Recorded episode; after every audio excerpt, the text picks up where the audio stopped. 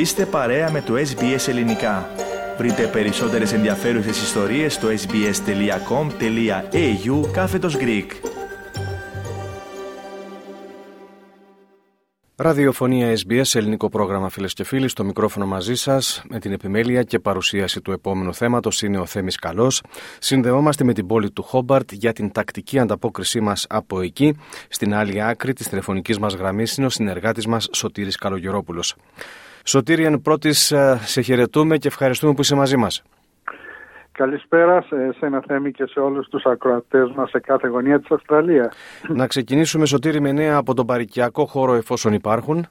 Ναι, Θέμη, το περασμένο Σάββατο ε, επισκέφτηκε το Χόμπαρτο Σεβασμιότατος Αρχιεπίσκοπος Αυστραλίας, κύριος κύριος Μακάριος, το Σάββατο το βράδυ έγινε μέγας εσπερινό στον ιερό ναό του Αγίου Γεωργίου, ενώ την Κυριακή το πρωί έγινε θεία λειτουργία στον ιερό ναό της Αγίας Τριάδας.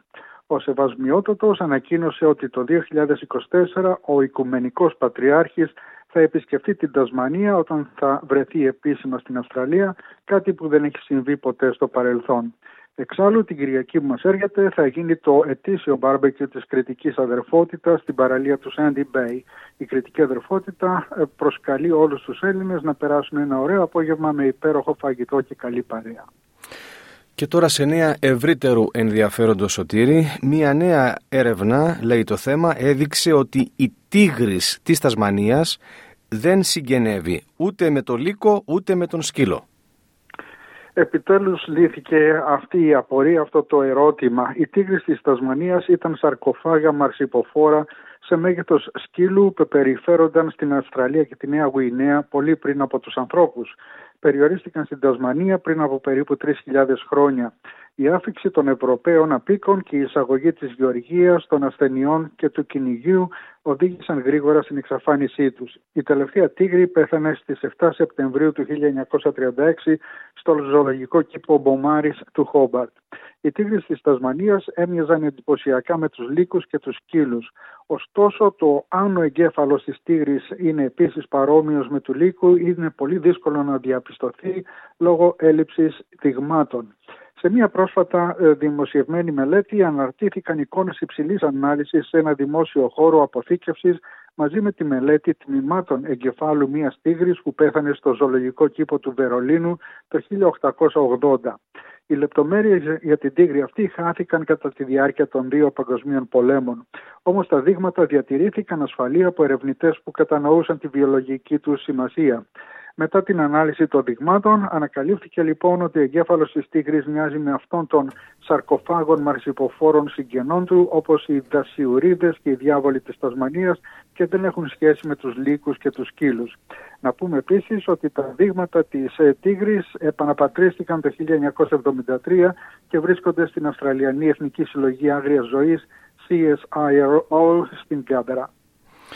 Και αφού μας μίλησες για ζώα προηγουμένως Σωτήρη, για τίγρης, λύκους και σκύλους, να μας μιλήσεις τώρα για έναν σκύλο από την Τασμανία, ο οποίος λέει είναι τυφλός από το ένα μάτι και κέρδισε τον τίτλο του πιο σκληρά εργαζόμενου σκύλου της Αυστραλίας και της Νέας Ζηλανδίας. Ακριβώς έτσι. Θέμη ένας μερικός μερικός τυφλός ε, σκύλος από τη μικρή πόλη του Φίνγκαλ στην Τασμανία κέρδισε το τίτλο του πιο σκληρά εργαζόμενου σκύλου της Αυστραλίας και της Νέας Ζηλανδίας. Ο Τασμανός αγρότης Άλεξ Τζόνς και ο τρίχρονος σκύλος του ο Έρλ της ράτσας Κέλπι κέρδισαν το πρωτάθλημα στο πρόσφατο Koba Challenge του 2023 όπου εκπροσώπησαν την Τασμανία έναντι άλλων 12 σκύλων εργασίας από την Αυστραλία και τη Νέα Ζηλανδία. Κατά τη διάρκεια των 20 ημερών, ο Έρλ και ο Άλεξ κάλυψαν συνολικά 1.343 χιλιόμετρα, καθιστώντας τους, τους πιο, το πιο γρήγορο δίδυμο στο διαγωνισμό με μέση τελική ταχύτητα 14,1 χιλιόμετρα την ώρα.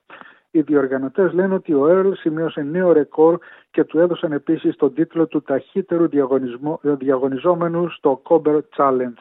Το αφεντικό του είπε ότι δεν θα μπορούσε να είναι πιο περήφανος για τον καλύτερο σύντροφό του, τον Έρλ, και είπε: Ήξερα ότι είχαμε μια ευκαιρία γιατί είχαμε εργαστεί μαζί πολλούς μήνες και ο Έρλ εργάζεται πιο σκληρά από ποτέ. Το επίτευγμα είναι ακόμα μεγαλύτερο γιατί ο Έρλ είναι τυφλός από το ένα μάτι. Αλλά αυτό δεν τον εμποδίζει στην εργασία του, η ποιότητα της δουλειάς του είναι κορυφαία.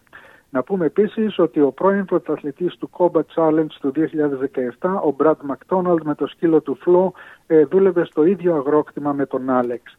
Τη δεύτερη θέση πήρε στους αγώνες ο Νταν και ο Τζάκ από τη Βικτόρια, ενώ στην τρίτη θέση ήρθαν ο Τζάξον και η Ρόουζ από τη Βόρεια Επικράτεια. Και τώρα σε άλλο θέμα, Σωτήρη, το νερό μιας περιοχής έξω από το Χόμπαρτ ψηφίστηκε, λέει, ως το καλύτερο νερό της Αυστραλίας. Ναι, και δεν είναι η πρώτη φορά. Το πόσιμο νερό μιας περιοχής έξω από το Χόμπαρτ ανακηρύχθηκε επίσημα το καλύτερο στην Αυστραλία.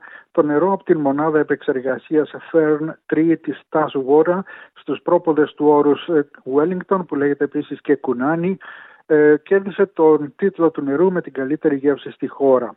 Το νερό του Fern 3 είναι απίστευτα καθαρό και καλής ποιότητας και έχει ονομαστεί το κορυφαίο νερό της Τασμανίας για δύο συνεχόμενα χρόνια.